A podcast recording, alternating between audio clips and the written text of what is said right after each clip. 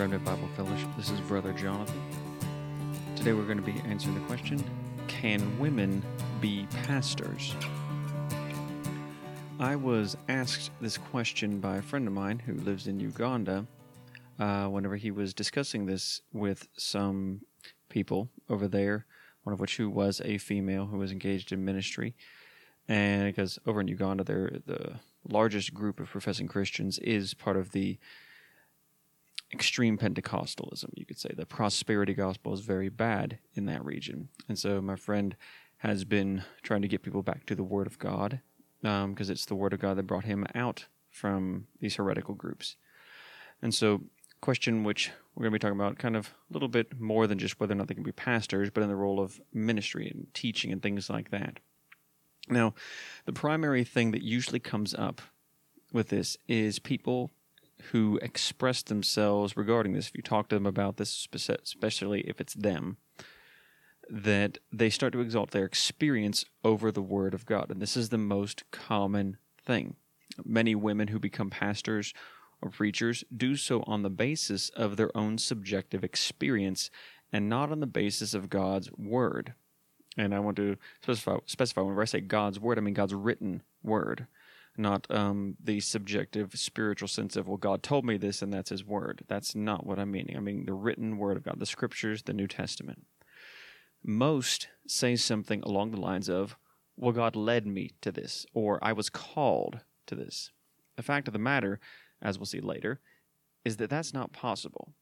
The word of god says the opposite and god does not deny himself. He does not contradict himself. He is the same yesterday today and forever there are some people who go farther than that, and they simply ignore the scriptures as being authoritative. And this happens usually in one of two ways. One, they believe the Spirit can lead contrary to the written word, as though, you know, the Spirit of God wrote um, through men these words, and that now God will do contrary to that. Or two, they believe that this is a cultural thing that is not to be continued today. And we'll look at both of those real quick before we get into the specifics and an exegetical level. Uh, one, the Holy Spirit is the author of the Scriptures. In 2 Peter chapter 1, verse 21, we read, For no prophecy was ever made by an act of human will, but men moved by the Holy Spirit spoke from God. And so the Scriptures are what the Holy Spirit has authored through men. Um, two, the words of God are spiritual themselves. Um, in John chapter 6, verse 63, we read, It is the Spirit who gives life, the flesh profits nothing. The words that I have spoken to you are spirit and are life. And so the very words of God, the very words of Scripture are spiritual. That is, they are of the Spirit. Uh, next, Christians are led by the Spirit of God. Romans 8:14. If you are not led by the Spirit of God, you are not a Christian. And Jesus said that for us to remain in him or abide in him, we are to keep his commandments. In John chapter 15, verses 7 through 10, we read, this is Christ specifically talking to his disciples. He says, If you abide in me, and my words abide in you, ask whatever you wish, and it will be done for you. My Father is glorified by this, that you bear much fruit, and so prove to be my disciples. Just as the Father has loved me, I have also loved you. Abide in my love. If you keep my commandments, you will abide in my love, just as I have kept my Father's commandments and abide in his love. And indeed, in another place in John, it says, If we continue in his word, we are his disciples. Um, we're specifically told that if someone does not consent to the teachings of Jesus, and that also the apostles, because the apostles were doing nothing but continuing to teach that what Jesus had taught them. The Great Commission, Matthew 28, verses 19 through 20, uh, where we read that Christ tells them to go into all the world and preach the gospel and to teach those things which he himself had told them. So the apostles in the New Testament writings did nothing but teach what Christ himself had taught them, and they expounded upon them, they explained them.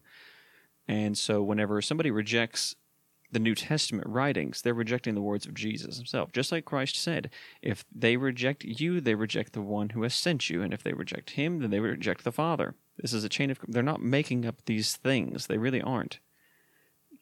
But in 1 Timothy chapter 6 verses 3 through 5, we read if anyone advocates a different doctrine or a different teaching and does not agree with sound words, those of our Lord Jesus Christ, and with the doctrine conforming to godliness, he is conceited and understands nothing, but he has a morbid interest in controversial questions and disputes about words, out of which arise envy, strife, abusive language, evil suspicions, and constant friction between men of depraved mind and deprived of the truth, who suppose that godliness is a means of gain. Quite simply, if someone does not yield themselves to the words of Scripture, then they have exalted themselves above it. This is the mark of another spirit and a false teacher. So when someone believes that the Spirit of God is going to contradict himself by telling us to do one thing on the one hand, but then telling individuals to do something else completely different and ignore the first thing, that's simply confusion and spiritual deception. That that's not the Holy Spirit. The Holy Spirit is consistent. He's consistent with himself and the, the very being of God. Um, the second thing brought up sometimes is that of the cultural context. Some venture to say that Paul is merely going by cultural norms at the time because the average woman in the first century was uneducated and therefore shouldn't teach. Very simply, no. Paul nowhere makes that appeal. And there's some scholars who I have great respect for who think this and but when you read more into them and see from their background, you see that they are biased because of their own personal experience. And you see how these things go hand in hand. People explaining away the scriptures because of personal subjective experience. On the contrary, Paul appeals to the divine order of creation, which we'll look at later, particularly in just a few minutes. Paul, in other places, does quite clearly appeal to culture such as in the case of head coverings in 1 Corinthians 11. Several times in that passage, he appeals to culture and subjective judgment instead of doctrine or divine commandment. Even in the New American Standard Bible, there's a serious mistranslation that makes it kind of ambiguous. In 1 Corinthians 11 16, the word translated other, uh, toitos, um, should be translated such. It's even in the margin of the New American Standard Bible that I have. Um, there's multiple other words for other. Um, and this is just not that what they're doing is they are there's no reason other than the subjective judgment of the translators that it should be translated that way but several times paul makes clear that it's a cultural issue of appropriateness and not a divine commandment it would be the same thing culturally as um, a head coverings issue as you know a woman walking in with um, a miniskirt and a very low cut top is pretty much what it kind of translated to but he goes out of his way to say this is a cultural thing. This is not an apostolic divine doctrine. Um, we have a whole episode on that if somebody wants to look that up. But Paul does no such thing with this issue. There is a divine order that he appeals to, and that's it. And so let's look specifically at this. In 1 Timothy chapter 2, verses 11 through 15, we read, A woman must quietly receive instruction with entire submissiveness but I do not allow a woman to teach or exercise authority over a man, but to remain quiet. For it was Adam who was first created, then Eve, and it was not Adam who was deceived, but the woman being deceived fell into transgression. But women will be preserved through the bearing of children if they continue in faith and love and sanctity with self restraint. Now, there are two things that Paul says he does not allow a woman to do in verse 12. He says to teach and to exercise authority. Um, two Greek words there um, to teach, being didasko. Uh, BDAG has it um, as to tell someone what to do, instruct, to provide instruction in a formal or informal setting, teach.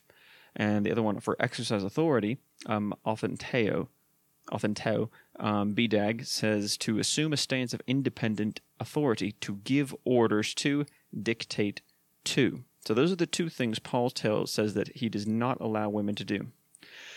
Some people try to conflate these two ideas together to say that they form a hendiadys, um, which is when two words separated by a conjunction express the same idea. Like if we say God the Father and Jesus, we're not specifically saying those are two separate people, a lot of times, though we know theologically there's a question of the Trinity, obviously. Um, but that's not what is happening here. You know, usually if that's the case, um, you know, we can tell very clearly from context. But this is where some think that Paul is merely saying that a woman should not authoritatively teach, that is, without being under an authority like a pastor over herself, but that she can do lay teaching in Sunday school or home Bible studies. And some people will say things like that. They'll be like, "Well, I'm not a pastor. I'm just, you know, a teaching um, person. I'm just a teacher at the church. I don't have a position of authority." They say. Well, this fails for one notable reason. The two words in the original are several words apart. They are not combined.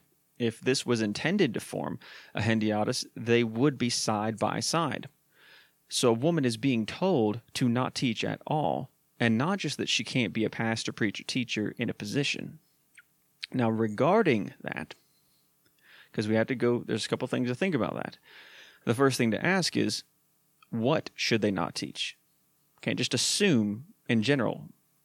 Is this regarding any subject at all, or just teaching biblical content?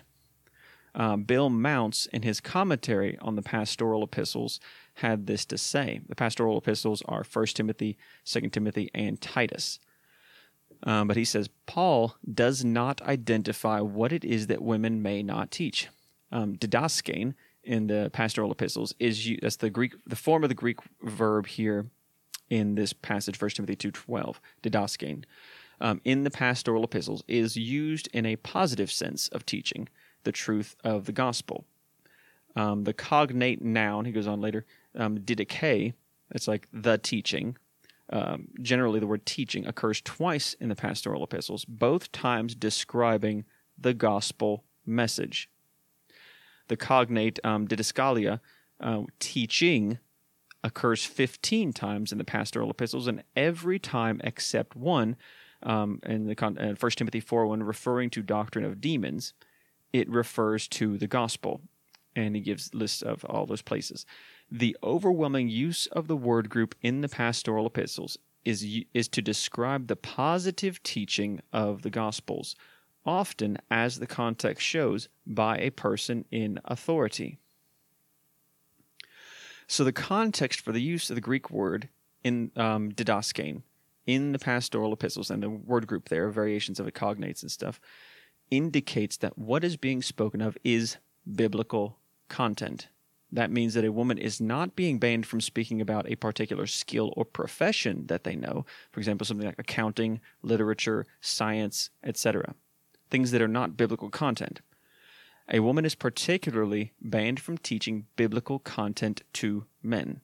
This should seem like common sense, since a woman is not inferior in essence or worth. They are co heirs with us male believers in the exact same salvation. It took the exact same blood of Christ to save them as to save a male believer. There's no difference. Then it makes sense that it is not just some arbitrary command for a woman to sit down and shut up, as some people falsely teach. That idea is absent from the scriptures, and I've seen people abuse that. Where at one church that I actually was kicked out of, um, a somebody who else who had been a couple who had been kicked out before my wife and I we were dating at the time. Um, they were being attacked on the church's Facebook page or Facebook or something, and her husband was being this woman's husband was being blasted by the people in the church falsely. I will say, and she she spoke up on there and was like, "Hey, no, this is false. This is what actually happened because the pastor was lying and twisting things. Is what was happening, if I remember correctly." And somebody quoted that passage, you know, a woman's supposed to be quiet in the church not raise her voice. That's complete, completely out of context, completely not applicable to the situation. But people abuse these things pretty much when they want a woman to be quiet, usually because they can't defend what they're doing. That idea is absent from the scriptures. Now, on the contrary, Paul acknowledges that women should indeed teach at certain times in particular ways. Um, consider Proverbs 22 6. Train up a child in the way he should go, even when he is old, he will not depart from it. Women are obviously included in general commandments about raising children. I don't know of anyone that would disagree. Um, I always think it's funny whenever Paul, uh, Paul Washer uh, reformed, but we'll let that go for for for the for the, for the moment. Um, talked about and was rebuking men because he was people bragging about, oh, yes, we homeschool and all these sorts of things. And he said, no, you don't homeschool, your wife does. And that's true. You know, my wife and I homeschool. And whenever I mean that, I mean my wife homeschools and I just make it possible. You know, and so there's absolutely nothing wrong with a woman raising children. Um, in fact, if she wasn't, if she just outsourced that to other people, then people would look down on her. Uh, but in Proverbs 31 26, talking about the Proverbs 31 woman, she opens her mouth in wisdom, and the teaching of kindness is on her tongue. Uh, or within the pastoral epistles, Titus chapter 2, verses 3 through 5. Older women likewise are to be reverent in their behavior, not malicious gossips, nor enslaved to much wine, teaching what is good, so that they may encourage, or literally to train, the young women to love their husbands, to love their children, to be sensible, pure workers at home, kind, being subject to their own husbands, so that the word of God will not be dishonored. And so it's clear then that women are free to teach things other than biblical content. And they're also free to teach other women. What should be their demeanor then? That's you know the next question. Then see, Paul tells us in the context and gives us a reason why. Uh, let's read the passage again, 1 Timothy 2 11 through 15.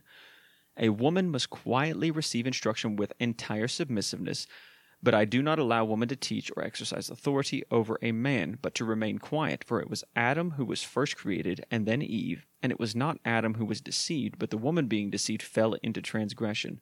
But women will be preserved through the bearing of children if they continue in faith and love and sanctity with self restraint. And the self restraint there could be soundness of mind or self control.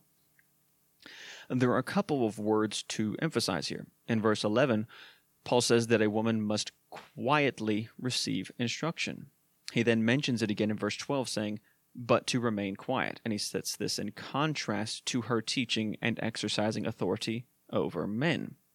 The Greek word used for quietness is hesukia, meaning state of quietness without disturbance, quietness, rest, state of saying nothing or very little silence. It is the same word used in 2 Thessalonians 3:12 where Paul says, "Now such persons we command and exhort in the Lord Jesus Christ to work in quiet fashion and eat their own bread." The second word to look at is where Paul says that they are to be quiet with entire submissiveness. Um, people don't like that word, male or female. The Greek word here is hupotage, hupotage goodness and it has the same sense of the state of submissive subjection, subordination, as opposed to setting oneself up as controller. It's translated in the New American Standard Bible as obedience in 2 Corinthians 9:13 and as subjection in Galatians 2:5. It's also used again in 1 Timothy 3:4 when describing the qualifications for a bishop, pastor, or elder, and those are synonyms, all of them when Paul says that they ought to have their children under control. The word underlying control here is the same Greek word. And so let's put these couple of things together when we consider the passage. A woman must quietly receive instruction with entire submissiveness. But I do not allow women to teach or exercise authority over a man, but to remain quiet. For it was Adam who was first created, and then Eve. And it was not Adam who was deceived, but the woman being deceived fell into transgression. But women will be preserved through the bearing of children if they continue in faith and love and sanctity with self restraint or self control.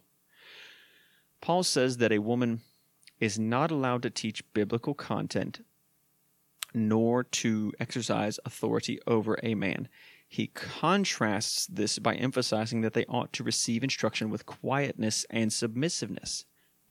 Then he says, before Adam was first created.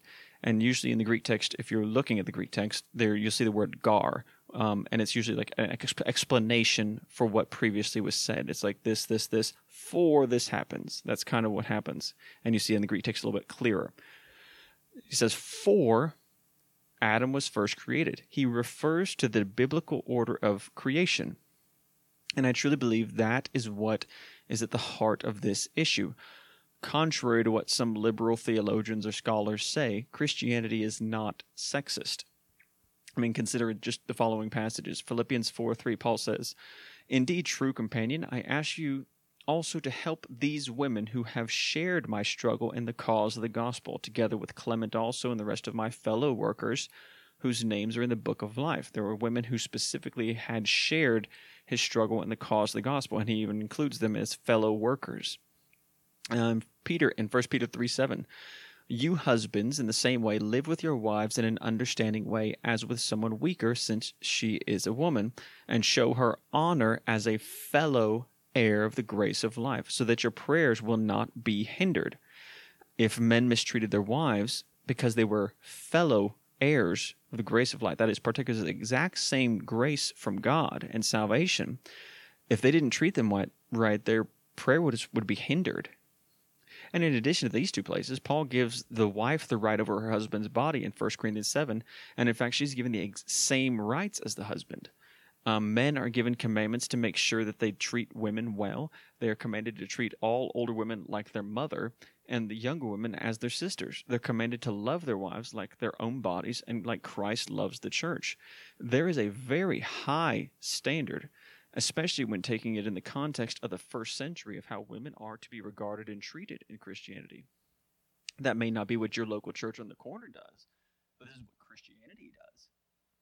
And even in the writings of the early Christians outside of the Bible, you see comments and regarding these things by the ante Nicene fathers. Um, think about the fact that the first witnesses of Christ's resurrection were women. That was a statement even in Christ's earthly ministry, it was women who are mentioned several times as faithfully following and ministering to his temporal needs, like food and stuff. But the only aspect of Christianity that sets forth a significant difference in women and men is the fact that they are created differently. And the world system and the flesh despise this, especially with the political landscape today here in America. Paul appeals to the fact that men were created first. Then women were created as a helper suitable for him, a helpmeet. Women, or woman, was designed and made by God to be the perfect counterpart to man. They are complementary intellectually, socially, physically, and spiritually in every respect. And anyone who has a good marriage understands this and knows this. And I believe that this is at the heart of what Paul is rebuking. Um, things being out of the order in which God designed men and women to operate in. And I don't need to go very far into this for you to get the point. When women begin taking the role of men in the home, church, or etc., does it really result in increased godliness? And this cuts both ways. When men try to play the role of women, does it result in increased godliness? No. Our society right now is running rampant of every kind of perversion imaginable of people rebelling against how God designed things to be. Not just in this particular area, there's everywhere. Women wanting to be men while saying that men are pigs. There's a contradiction. Men wanting to be women because they think that God made a mistake or something men not wanting to work and be responsible for providing and protecting their families, women who have become loud and contentious as a result of wanting to usurp the male role in their lives, you know, the kind who chant kill the patriarchy and things like that at um, Bernie Sanders rallies, or probably more likely um, Elizabeth Warren rallies. All that is at the heart of these things is rebellion against God's order. Now, am I saying that as it pertains to the issue of women pastors that that is what is at women's hearts? Not necessarily. A lot of women who have taken it upon themselves to make themselves pastors, preachers, or teachers, simply because they, they have rejected God's word on the matter. They have exalted experience. You know, I believe God's leading me to this, or I had a vision, or anything like that. Um, that I shouldn't say delusion over what God simply said. They say things like, God led me to this. No, he didn't, because his word disagrees with you. Some people are very sincere and they're simply ignorant of the scriptures or they've been raised with a certain view um, or being influenced by things outside of the scriptures.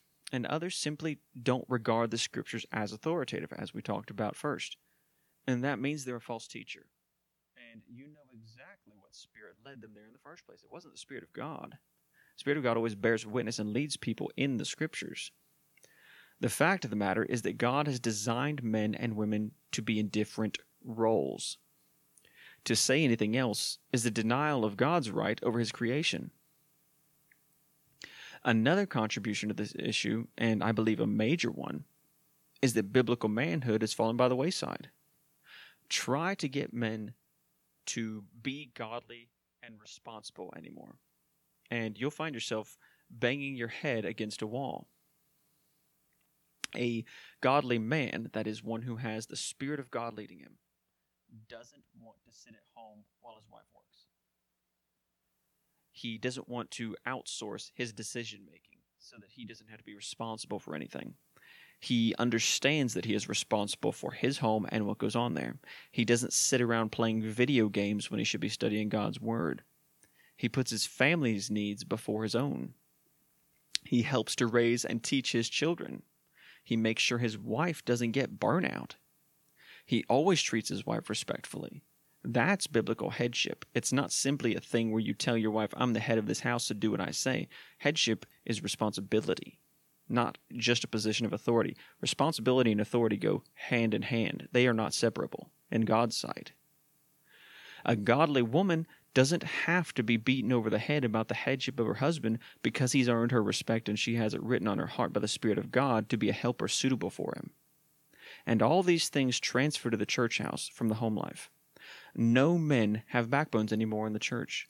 So many churches are run by the women because there's no men that are willing or even able to stand up. Half the time, the pastor is run by his family, his wife, or his mother in law. And it's just, uh, what's the word? Uh, des- despotism or nepotism. I forget what the word is. Whenever it's just the the pastor's family is running the church, and whole churches are ruined because of this. Nobody's willing to rebuke the pastor's family, and so they just quietly leave over time. It's happened so many times. A friend of mine who has since died was once visiting a mid-sized Baptist church.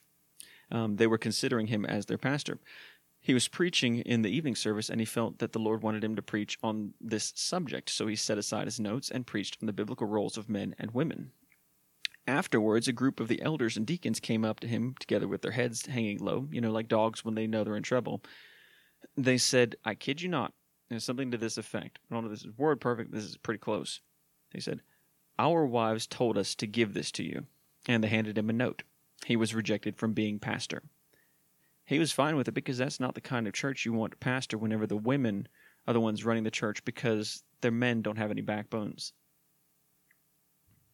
And so it's not just women who are making this problem. It's not. There is a vacuum of godliness in the professing church, and it has resulted in these things. Women absolutely can serve the Lord, even in evangelism. They can witness, they can discuss theological issues. They can offer insights in the Bible studies and Sunday school classes. They're not stupid or inferior. I believe I could lock my wife in a room with three average pastors and she could probably school them on what it means to walk with God. The only difference is the roles that God has assigned to us. And the Maker knows what He has made. He knows where we will thrive, where we will be effective, and where we will be happy. And any time we begin to interfere with that, the Spirit of God will be quenched and that's honestly why I believe usually not maybe not always, but I don't know of an example of a sound church with a with a female preacher. I really can't think of one. Usually errors go hand in hand. One error begets another, and over time it just becomes apostasy. And it's a slow slide sometimes, but it happens. But Paul touches on the same point as he does here in 1 Timothy in 1 Corinthians 14, verses 34 and 35, where it says, The women are to keep silent in the churches, for they are not permitted to speak, but are to subject themselves, just as the law also says. If they desire to learn anything, let them ask their own husbands at home, for it is improper for a woman to speak in church. Now, contrary to what cessationists, rather stupidly, try to assert sometimes, God does allow women to speak in a church fellowship. The context here is things being done in an unorderly manner. Verse 33, right before, Paul has just explained that God is not the author of confusion. Paul spent the better part of a whole chapter explaining how to keep things orderly. He proceeds to tell women to not be out of order either. Not that they cannot open their mouths in the fellowship, because Paul's already stated that they were allowed to pray in the fellowship and exercise spiritual gifts in the fellowship. And those gifts of utterance are specifically said to be given for the benefit of the body, and I've heard cessationists do hermeneutical backflips trying to explain some of these passages away or reinterpret them. But even scholars admit that what Paul is emphasizing for women here is they should not speak out of turn, like asking questions when they don't understand something. Remember the context. Most women were uneducated at that time. And this makes sense when you consider that context in the first century. Um, Alford, a Greek scholar, says this prohibits another kindred irregularity. They're asking questions publicly. They might say an answer to the former uh, sigatosan, but if we don't understand anything, are we not to ask? The stress is on the Greek word mathein. Um, go, he goes on, confining them to their own husbands to the exclusion of other men. You know, it's like, don't be asking questions out of turn in the fellowship. Then it just becomes confusion. I've had to teach Bible studies where it's just question after question after question. There's nothing. It's just out of order, and it is extremely frustrating because you never make any headway. Um, Adam Clarke says the same thing. He says the Jews would not suffer a woman to read in the synagogue, though a servant or even a child had this permission. But the apostle refers to irregular conduct, such conduct as proved that they were not under obedience. You know, if somebody's just, whether male or female, I would say, just asking questions out of turn and in a, in a fellowship, they're being disrespectful. And I don't care if it's male or female, and I've seen both male and female do that. It if you interrupt the person teaching, preaching, or anything, it is very disrespectful. And it shows that you really don't respect the people around you, you don't respect the person teaching. And that's kind of what's being talked about here. And I find that the only people who interpret this differently are usually cessationists, especially Baptists, because they have to make sure that they bang the drum that God doesn't do anything anymore. You know, even if they say differently, that's practically what they say. Now, one question uh, just real briefly to address is people always bring this up. There's one person in the Old Testament who was consistently brought up during a conversation about this issue. There was a judge during the time of the judges that was a woman. It specifically says in the book of Judges that Deborah, a prophetess, was judging Israel at that time in Judges 4 4. Yes, and she was a servant of God, absolutely. Sometimes people will point to her and somehow draw an idea that women can be pastors. There's one or two problems with that. One, the context of the book of Judges is that Israel was pretty much doing their own things without following God. The constant cycle throughout the book is that Israel would turn away from following God, God would chastise them and give them over to the hands of their enemies, the children of Israel would cry out to God and humble themselves, God would have mercy and raise up a judge to deliver them, and then after some time they would turn away from God again. That's the context of this book. Now, am I saying Deborah was not a servant of God? Of course not. I would honestly assert that Deborah was raised up because nobody else was there. And that's honestly the sense you even get from reading through the passage. Um, notably, Deborah is not told by God to go and deliver Israel from their enemies. God tells her to send for Barak, the son of Abinoam, a man, and she merely relays the message from God to him, telling him what to do. If you wanted to find a true relationship there, God would tell her to go deliver them. Next, when Barak is hesitant to God and has, is hesitant to obey God about this, he says, "You know, if you go with me, I will go. If you don't go with me, I'm not going." Um, possibly because he was afraid, he asks her to go with him. Her reply is not, "That's my job," or "Let me show you how it's done," which is what many modern-minded women would do. She responds by telling him that she will go with him, but God is not going to give him the honor for killing Sisera, the enemy, anymore. God had just told Barak through the prophetess that he would deliver Sisera into his hands. That's a promise from God. When Barak was afraid and would not go alone, God responded by taking the honor of the victory away from him. And this is not in any way a picture or support for a woman to be a pastor. There is absolutely no correlation here. If anything, it is support for the reason that I said earlier. Usually, these things happen when men don't fulfill their roles properly. Um, in closing, to summarize, a woman can teach other women, and she can even teach children, but she cannot operate in a position of teaching biblical content in church life over men. I would include any kind of title of pastor, elder, bishop, or deacon. Um, God is not leading women to disobey his word any spirit that is leading someone against what is written in the scriptures is not the Holy Spirit. Your experience is not authoritative. God's word is authoritative. A woman is allowed to pray in the congregation or to operate in a spiritual gift like tongues, prophecy, and interpretation. It should be in according to Paul's commands at 1 Corinthians 14, though. Um, she should not speak out of turn in the congregation, though like arguing or constantly asking questions. And I would honestly apply that to the men as well. That's not order in the fellowship. A woman can engage in evangelism and she can give advice to other Christians in her daily life just like a man. This is pretty much what Priscilla did with her husband Aquila when they helped Apollos to better understand the scriptures. Um, a woman can help a minister like how there were women who helped Paul in his ministering.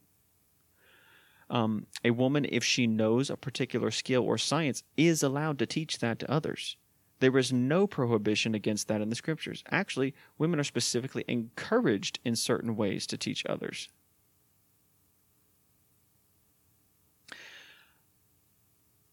I will end by emphasizing one thing women are free to disobey their husbands if their husbands are contradicting God. You are still an individual who is accountable to God. Don't allow a man, whether father, husband, or preacher to lead you into error or sin. I have seen and know of some women who, in all honesty, just outsource their personal accountability. And they say, well, this is what my husband says, so I'm just going to not think at all and blindly follow. And there's people who have got completely apostatized because their husband was not a man of God, anyways. And honestly, sounds like the one woman I'm thinking of got into demonic delusion, where we're getting all into the flat earth, everything, and Hebrew roots. The fact of the matter is, women are still individuals, accountable to God, partakers of the same grace as men. They are not inferior in essence or in worth. We have different roles. There is masculine and there is feminine. And there are roles that are assigned to each of us. And whenever that order begins to be skewed, we reap the consequences and the Spirit of God in some way is going to back off a little bit. And then more error comes in because people are not submitting to the Word of God. And over a process of time, it just becomes apostasy.